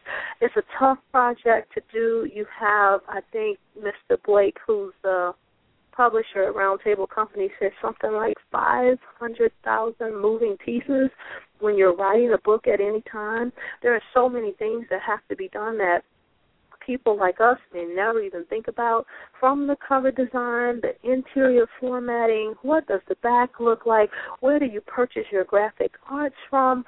I mean, it's just a lot of stuff to do. And I'll tell you this funny story because I know we're going to be closing shortly. But the reason why it's important to have experts working for you is because when we were designing the cover, when I realized that the name of the book was going to change and I needed some other graphics based on what I had before, I hired this young guy out of North Carolina only because, you know, I like to be inclusive and diverse in everything that I do and so I wanted someone on my team um that was a person of color to do a specific part of this project for me. Now, get this. The young guy went out, created a cover. I was in love with it, King. I was in love with it. When I say in love, I mean in love with it. Sent it over to Roundtable Publishing for them to incorporate it in everything that we were doing. Guess what? The young fella had not purchased the graphics for the pictures, and so when we got to the end of it, I could have gotten sued because several pictures on it could not be licensed for resale. Okay, so that's why it's important that you have experts working with you so that these kinds of things wouldn't happen. So it it, it it's okay. I love the color the cover that you're looking at today, but it wasn't the original one that I had picked and the reason why is because the pictures that the young guy sourced for me could not be published because they were not available for uh commercial use and they couldn't be released to the public. So isn't that interesting? But those are things that Absolutely. you never would think about. Mhm. Mhm. Absolutely. Yeah, that's that's wonderful. Um we have about 12 minutes left before the interview will be over. Um someone hit me on uh Facebook inbox asking if you do any type of mentorship program, if you have any job resources for young ladies who have had who have gone through early pregnancy and have gotten themselves to a point where they are now just becoming to function normally in society. If you have any information that could be useful to them, they would appreciate that. Yeah, I definitely would need to know more, King, about what they're trying to do. I need to try to figure out where their skill uh, assessment level is because, you know, specifically I'm in high tech, uh, but I have connections all over. But me saying that, I mean, if you're in high tech, a lot of times we require people with uh, college educations, um, you know, certain amount of experience, blah blah blah blah blah. So I really would need to know more from them. So if they want to go over to the When Trouble Finds You page and send send us a message, I'll probably get back to them um, later on this evening because I really need to know what it is they're trying to do, where they're at in their career, to see how we might be able to help them. But they do have hope. It's not too late. It's never over. Now, what I will tell people is um, it's not going to be easy because anything in life, my whole philosophy has been if there's no struggle, there's no real progress. So a lot of times what we want takes a lot of diligence, a lot of effort, and a lot of time. And sometimes when we're coming from um a place of disadvantage, it may even take us a little more to get ahead. I tell some of my friends because I didn't make the right choices when I was younger, not going directly into college, or actually going into college but dropping out at the, after the first semester, and then not going back until I was 25 years old. My friends in my network who grew up with me, King, some of them are making two hundred, three hundred, and four hundred thousand dollars a year. They are so far ahead of me in the salary range until it's like, oh my God, I am so happy for them. But if I had done the right thing, that could have been my life too. But since I didn't, now I'm behind them by several hundred thousand dollars a year, which is okay. I'm happy with my life. I love my life. It's my life. I probably wouldn't change it at this point for anything. But my whole reason in sharing that is because I really don't think as black people we realize just how much money it is to be made out here. If we do the right thing, find the right connections, it to position us in a place that will help not only us but generations to come. But the other thing they can do, um, King, is on your um, Facebook page about ten hours ago, you released one of my promotional collaterals. And at the bottom we talked about how people can provide mentoring for students. Mm-hmm. So if they want to go and look at that piece of the component and just send me some idea of what they're looking for and what they need, I'm happy to help. And specifically depending on how old or what age range this young lady is. At the same time that I release When Trouble Finds You, this doesn't get a whole lot of publicity, but over the next few months it will, is I've also created a workbook. But the workbook was really designed more for young people in grades 8 through 12 to help them be able to find their way in the world and not have to go through so many changes like so many people that I know. So in that workbook, we not only take them through who they are, who they were born into, where they get their energy from, what are the different types of things that they like, and what would they like their future to use. We have to what they would like their future to look like we actually have assessment tools in this book that will help them assess who they are and where they would probably feel more comfortable in the workforce. So I do um, encourage people who may have young people in this age range, and I even think some college folks could use this also to go and take a look at that workbook and see how it might help them to be better. Because it's going to be the one thing that I require for people who join the mentorship programs that we're going to be starting um, soon is to have a copy of that workbook and to go through it because a lot of questions that they may have will probably be answered right through that tool, which is why we created it. So thank her so much for her question, King. If we can help her, we most certainly will. Okay, that's that's that's wonderful. Um, as we wind down, is there anything that you would like to share that we haven't covered so far? Well, I think the only thing that I'd like to say as we wrap up today is first of all, thank you all so much for joining us this evening.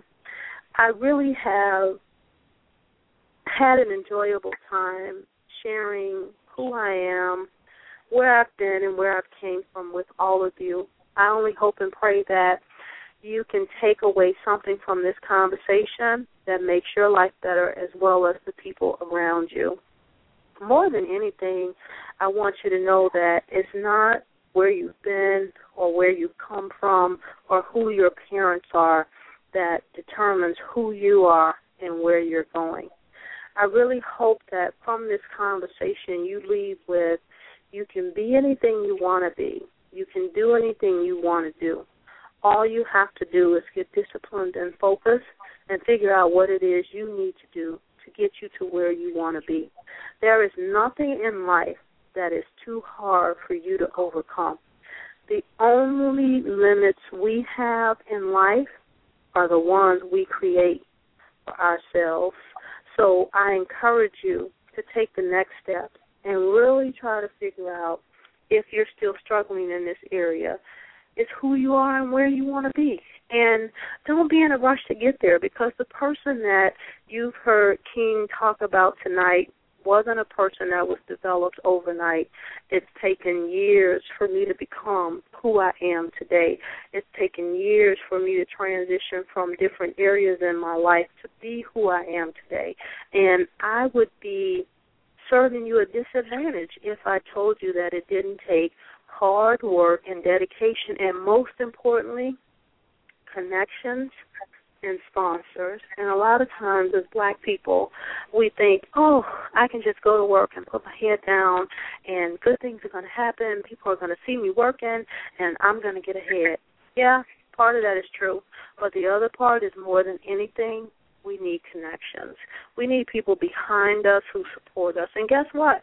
If those people aren't in your network, then go out and find some who are. And a lot of times I know we think that we can't go beyond our borders or we can't go beyond the people that we know. But yes, we can. If we have people in our lives who are not helping us get to the next level or to the next dimension or where we should go, we need to cut those people out of our lives and find people in our lives that will help us to grow and to go to the next level. Never be afraid of change because change happens every day. And in the words of Bishop Glenn Miller from Life Center in Bellwood, Illinois, he tells us the only thing that doesn't change are things that don't grow. So get comfortable with change because change happens every day, all day, and it will continue to happen. So embrace it and become who you want to be. Hmm. That was beautiful there is so much ground that we did not cover that your book discusses. Um, I, I appreciate you sharing your book with me. I'm not very much of a book reader. I, I do read a lot, um, but there was just something about this book that really captivated my attention, and it was a for it, it was more like, how dare you not read this? Then you know how can I how can I focus long enough to actually understand what's going on. There is so much ground covered in your book, especially for not even just black women, but even black men um, can get something out of this book, and and I highly recommend it. We will be promoting the book throughout the week as we advertise the show.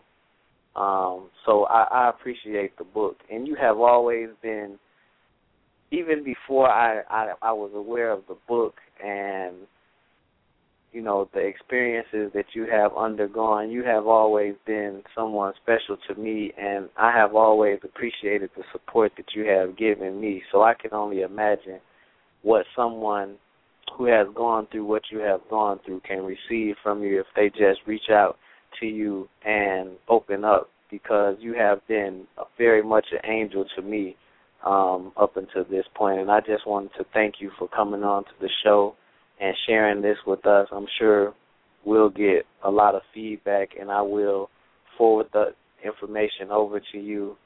Um, I just I, I pray that God blesses you and continues to, you know, make a difference in your life. And I just want to thank you so much for doing this. It was a pleasure.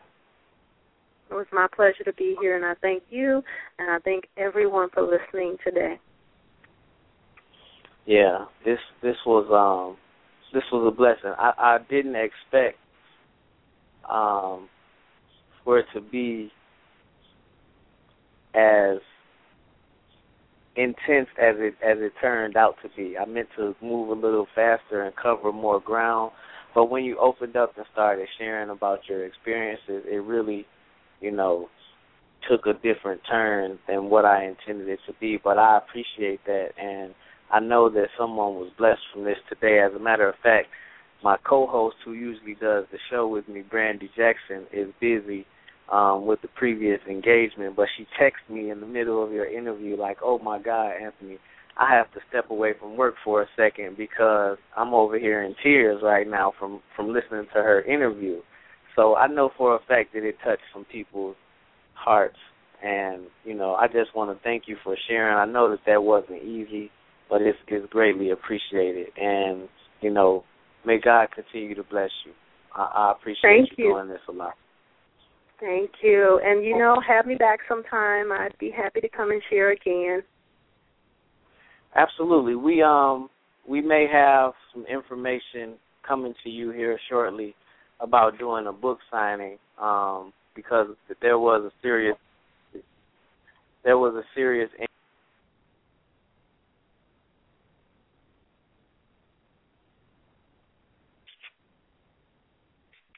Hello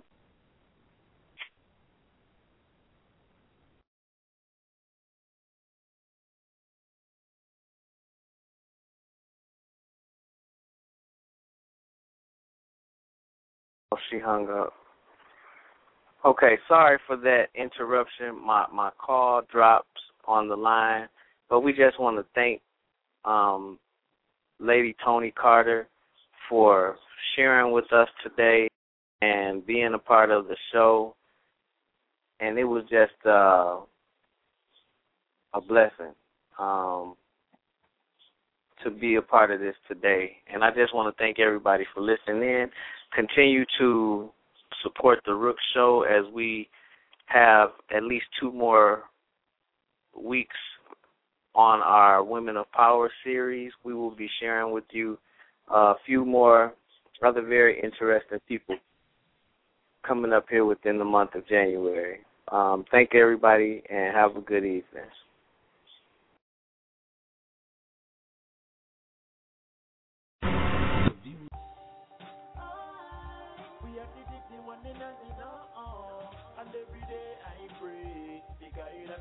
I out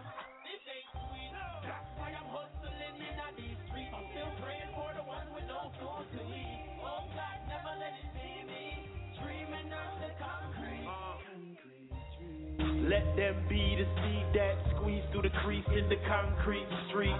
Sweet sleep to the one that keeps peace. May you meet no defeat. Blow the heat on the beat. Yeah, they want to know. Sorrows and grief to the chief who deceives through the chief. May you sleep in the deep. Lava. Fire bomb your sleep to send to your feet. No, no, no, Elohim.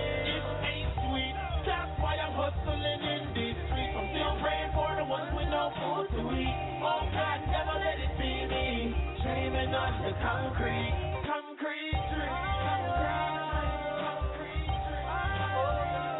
Sidewalk street, hardwood floor, Them say life is harder like concrete. It's a jungle out the road and everyone see. No youth watch them that live. When you go out in the world, I pray you make it home in one piece. Cause life is hard in the concrete. That's why we chant with the heartbeat. No sheep to the slaughter, no, no, no, no, no, no. No, no, no, no, no, ain't this sweet? That's why I'm hustling in these streets. I'm still praying for the ones with no food to eat. Oh God, never let it see me. Dreaming on the concrete, concrete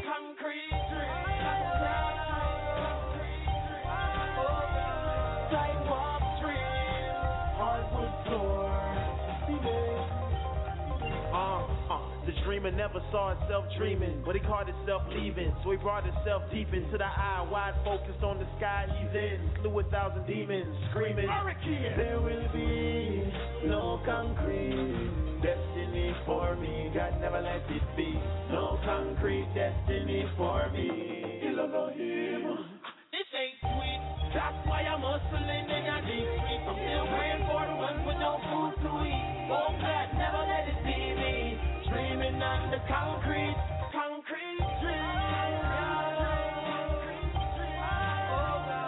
Sidewalk street, hardwood floor. Yeah. Uh, never let it be me with a concrete dream. Never will it be.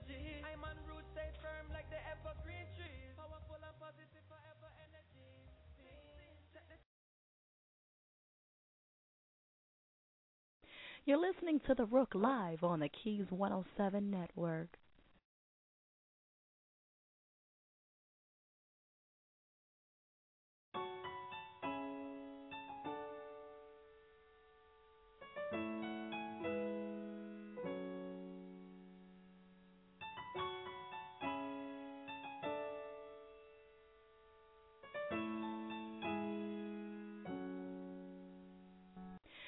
Listening to The Rook live on the Keys 107 network.